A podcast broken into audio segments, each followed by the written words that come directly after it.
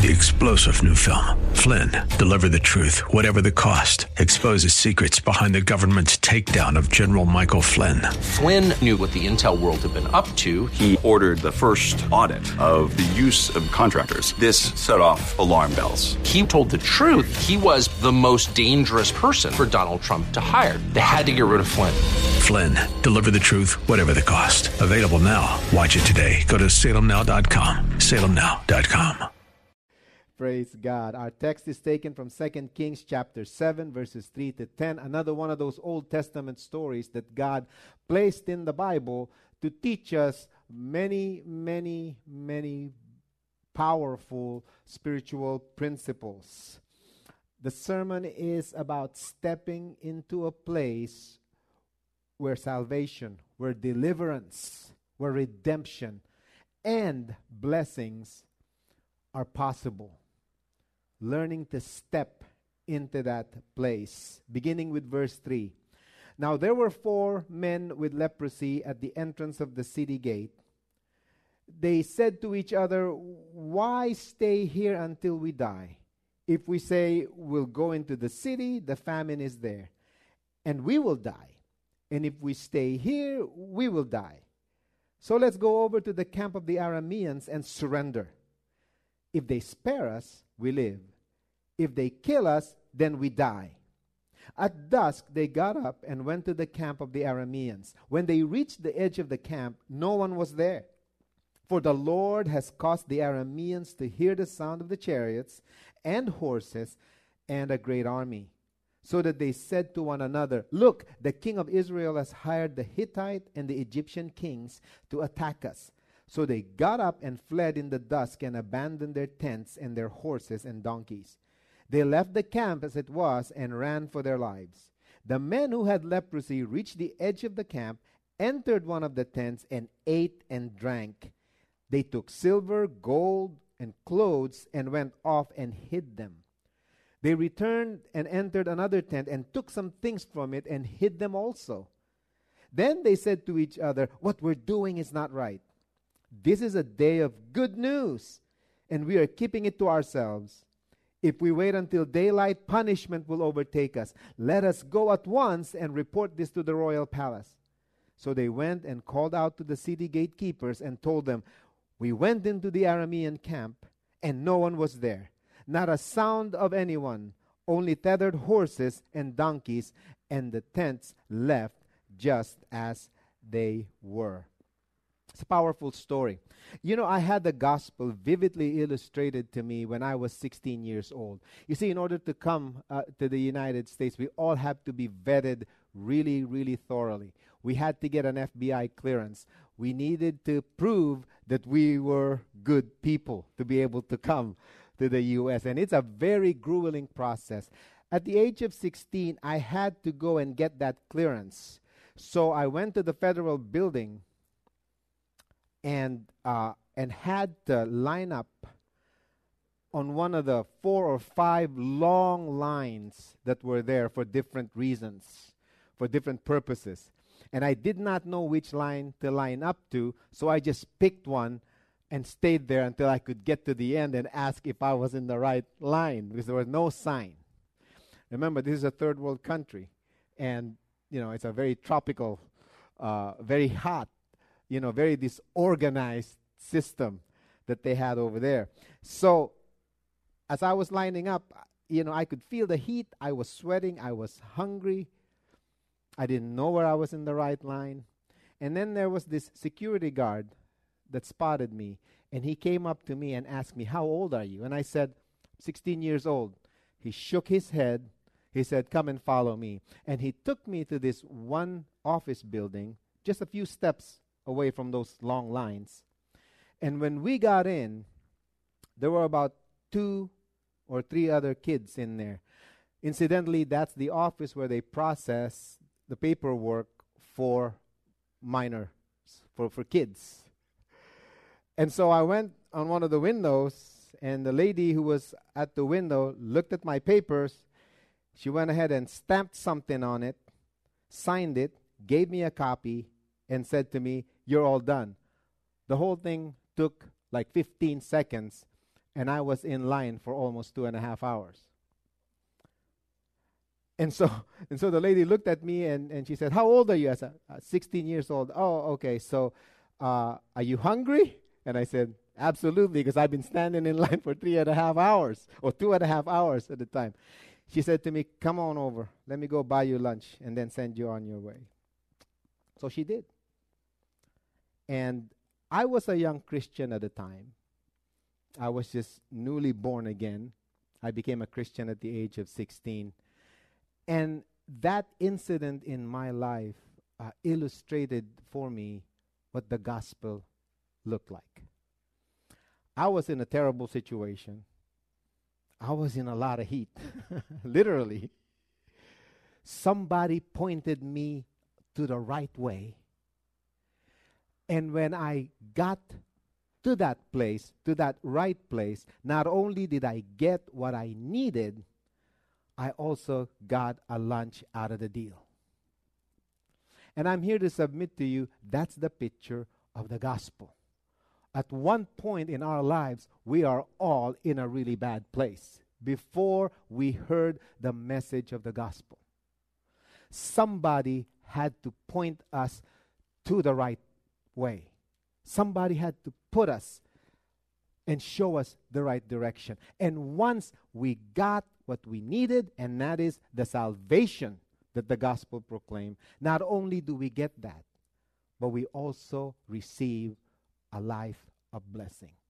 I want to tell you that God just doesn't just save us, He just doesn't deliver us, He also blesses our lives when we enter that redemptive relationship with the Lord we not only get what we need, we get much more than what we need. He just doesn't save us, He just doesn't deliver us. He also blesses our life. And that's the essence of the gospel of our salvation in the Lord Jesus Christ. Salvation is free, but it's a costly enterprise. God cost him his one and only Son. Unless we understand the magnitude of what Jesus Christ has done, we will not have an appreciation of what we have received from Him. The salvation and the redemption of the, our souls that we receive, and the blessed life that He has given along with that salvation. When I talk about being blessed, when I talk about of course, when I talk about receiving salvation and blessing, I'm not simply talking about uh, uh, saving us from our troubles. I'm talking about saving our souls.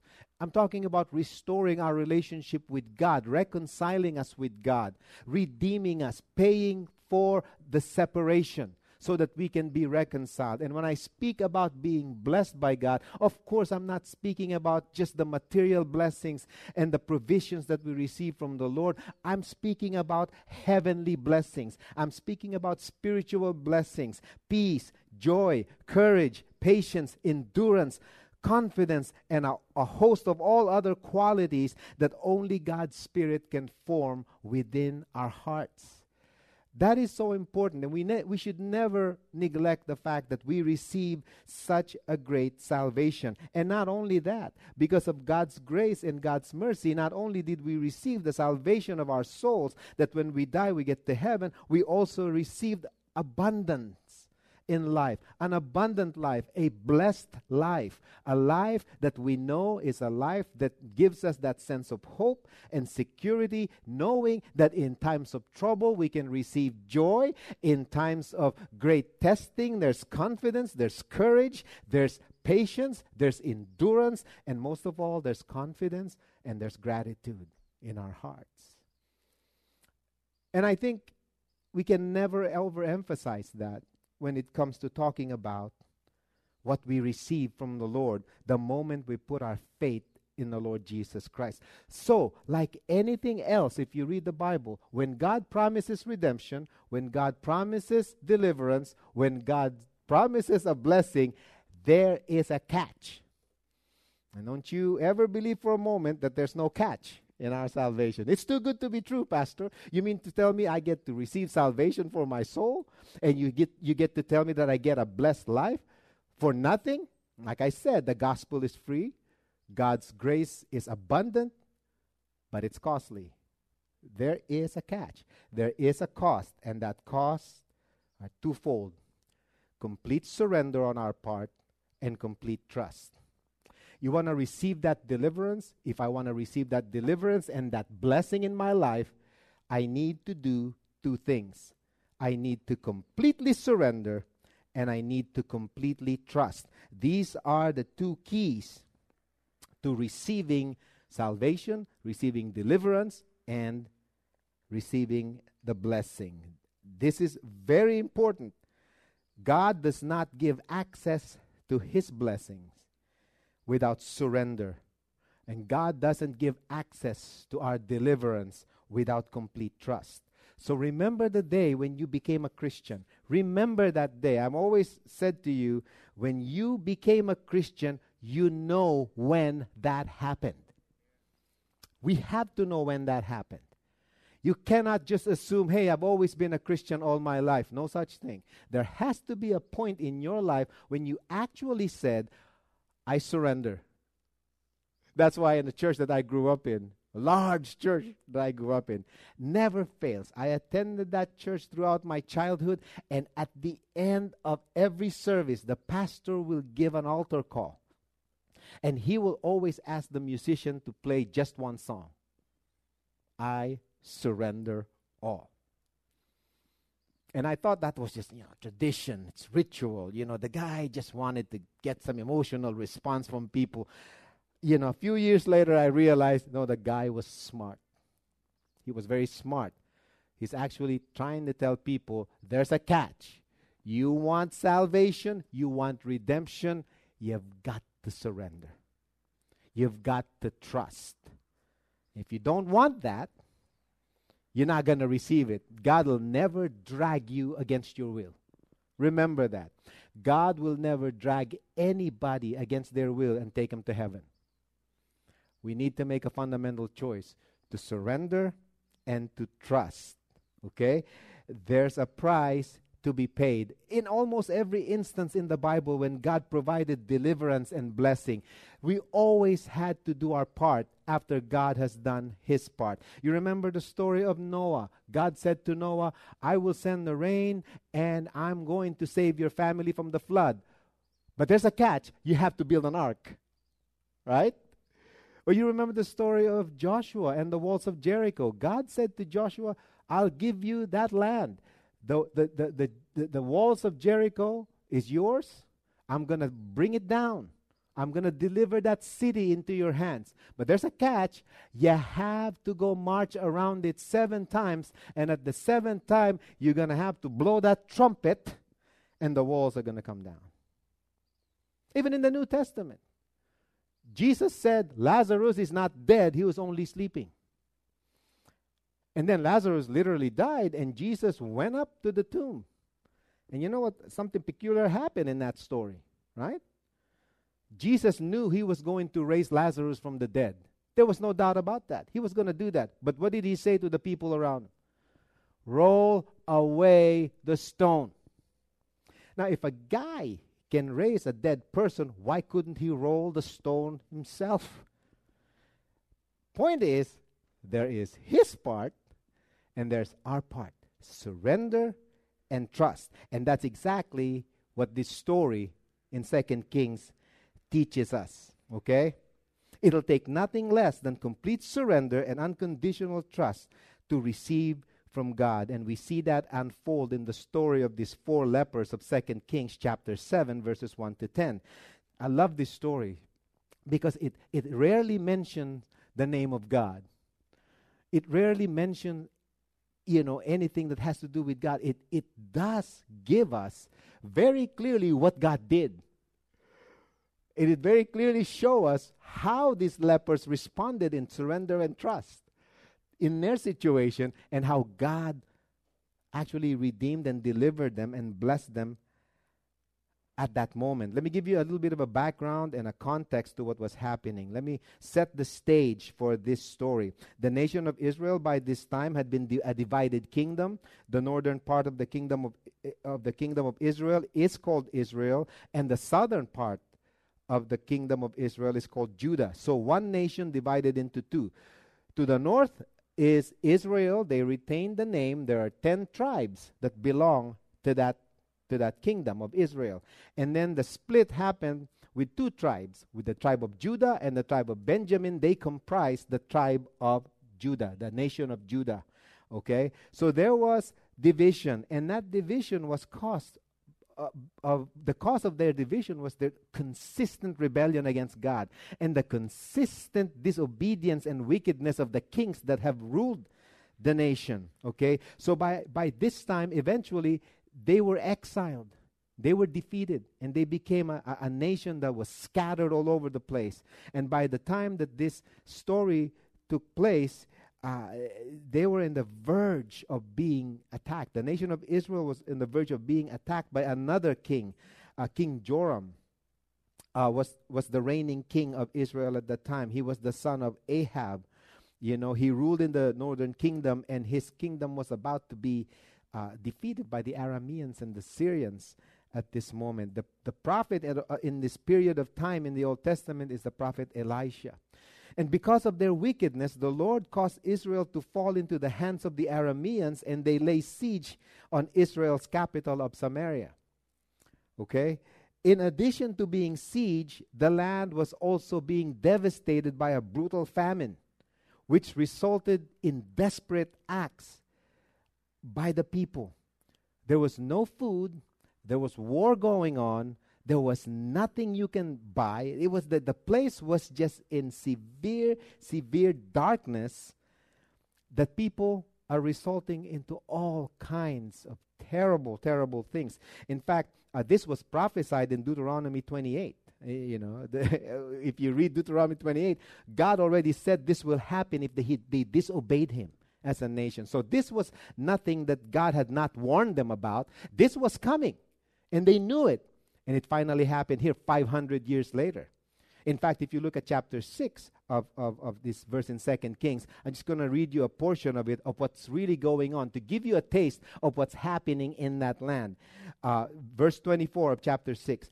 Sometime later, Ben Hadad, king of Aram, mobilized his entire army and marched up and laid siege to Samaria. There was a great famine in that city. The siege lasted so long that a donkey's head sold for 80 shekels of silver and a quarter of a cab of seed pods for five shekels. As the king of Israel was passing by on the wall, a woman cried to him, Help me, my lord the king. The king replied, If the Lord does not help you, where can I get help for you? From the threshing floor, from the winepress? Then he asked her, What's the matter? She answered, This woman said to me, Give up your son so, may, so we may eat him today. And tomorrow we will eat my son. So we cooked my son and ate him. The next day I said to her, Give up your son so we may eat him. But she had hidden him. That's how bad it got because there was a war they're being they're under siege and there was famine in the land. People resulted into cannibalism. Why? Because the head of a donkey can cost you 80 shekels and I don't even know what the equivalency of that is, but it was a lot of money for a dirty animal. Okay? And they were eating even uh, uh, animals' dung. They were so hungry and they resort to cannibalism. And in that particular scenario, that's where we find these four lepers in the story. They were in a very precarious situation. They were caught between a rock and a hard place. They were caught between the devil and the deep blue sea. They were caught in a catch 22. Name your idiom, they were in it. They have very, very limited options. This is a true story. This is a historical event. It happened so that God can teach us spiritual truths. Okay, first of all, these men were lepers. Leprosy in the Bible is a picture of our spiritual condition outside our relationship with God. Leprosy has just been that kind of an uh, illustrated that way in in the Bible. It's a picture of our spiritual condition outside of a relationship with God. This story confronts us to see our situation outside of God's blessing. Now, it was the decision of these four lepers, as we will see in the story, their decision to completely surrender to God and offer their unconditional trust to God that became the road to their deliverance and capturing the blessings of God. Now, there are a couple of things that I want us to emphasize here. A couple of points here. Number one, the road to our deliverance and the door to God's blessings happen when, number one, when we confess that we are on a losing battle. When we confess that we are in a losing battle. Again, look at verses 3 to 4. Again, these four lepers looked at their situation. You can read it for yourself. They were in the middle of a war zone. In front of them was the city of Samaria, that was the enemy territory. Behind them was, was the enemy as well. They're sitting in, in a city where there's a severe famine. The enemy is encamped behind them, and the city is under siege in front of them. In front of them. And on top of that, not only were they were dealing with war, not only were they dealing with famine, they were also sick. They were lepers. And the first thing they realized when they looked at their situation is this they said to themselves, We are at a dead end. We are not going to win this battle. There's no way out of this. If we go to the camp, we're going to die. If we go behind, if we retreat back, we're going to die. If we stay here, we're going to die. Okay? So they said, let's just go move forward. Let's go to the enemy camp. There's a possibility there that they will kill us, but there's also a possibility that they may give us food. Now, I want you to, to, to look at that situation because the only way out for them was to admit that there was no way out of their situation. It's kind of a strange thing if you look at it. But that's exactly what God wants to see in each and every person when it comes to coming to the gospel. We got to admit, we got to confess that we are in a losing battle. The key to their victory over their situation was that they confessed and humbled themselves and they said, There's no way I can win this battle. Surrendering, confessing that we are in a losing battle is an act of faith. It's not an act of weakness. It's not an act of, you know, despair. It's simply coming to grips with the fact that unless God saves us, there's no way for us to move on in life. Okay, that's what happened to you when you got saved. That's what happened to me when I got delivered from my sin. That should be what happens to anyone who comes to faith in Jesus. You know, we have a, a, a, gospel nowadays that, that, that being packaged so that it's an easy thing to absorb. Okay? Uh, you know, we're being given a promise that, hey, you know, you just put your trust in Jesus and, you know, come to faith in Jesus, come to Jesus. You have to have a come to Jesus moment and everything will be fine after that. Not that simple. I'm sorry to say. The gospel is good news. Amen? But nobody ever talks about the gospel being bad news. The gospel is both good news and bad news. It's good news because when we surrender to God and we completely put our trust in Him, we will be delivered, we will be saved, and we will be blessed. But when we reject the offer, we will spend an eternity in hell separated from God. That's part of the gospel. And to recognize that we are in a losing battle when it comes to saving ourselves, that's the first sign that we're on our way to a victorious life, to a life that God has promised we will have. God sees all of us in the same light. We need to acknowledge and confess our powerlessness and humble ourselves. That's the beginning of deliverance. There has to be that point in your life and mine where we say to ourselves, I've been trying to live this life on my own strength. I've been trying to live this life and make decisions out of my own wisdom, out of my own smarts, out of my own experience. And God says, Yeah, you may have those experiences, but trust me, it's not going to lead towards deliverance, towards salvation. Nobody in this place can save themselves. Only God can offer deliverance and salvation, and He does it through Jesus.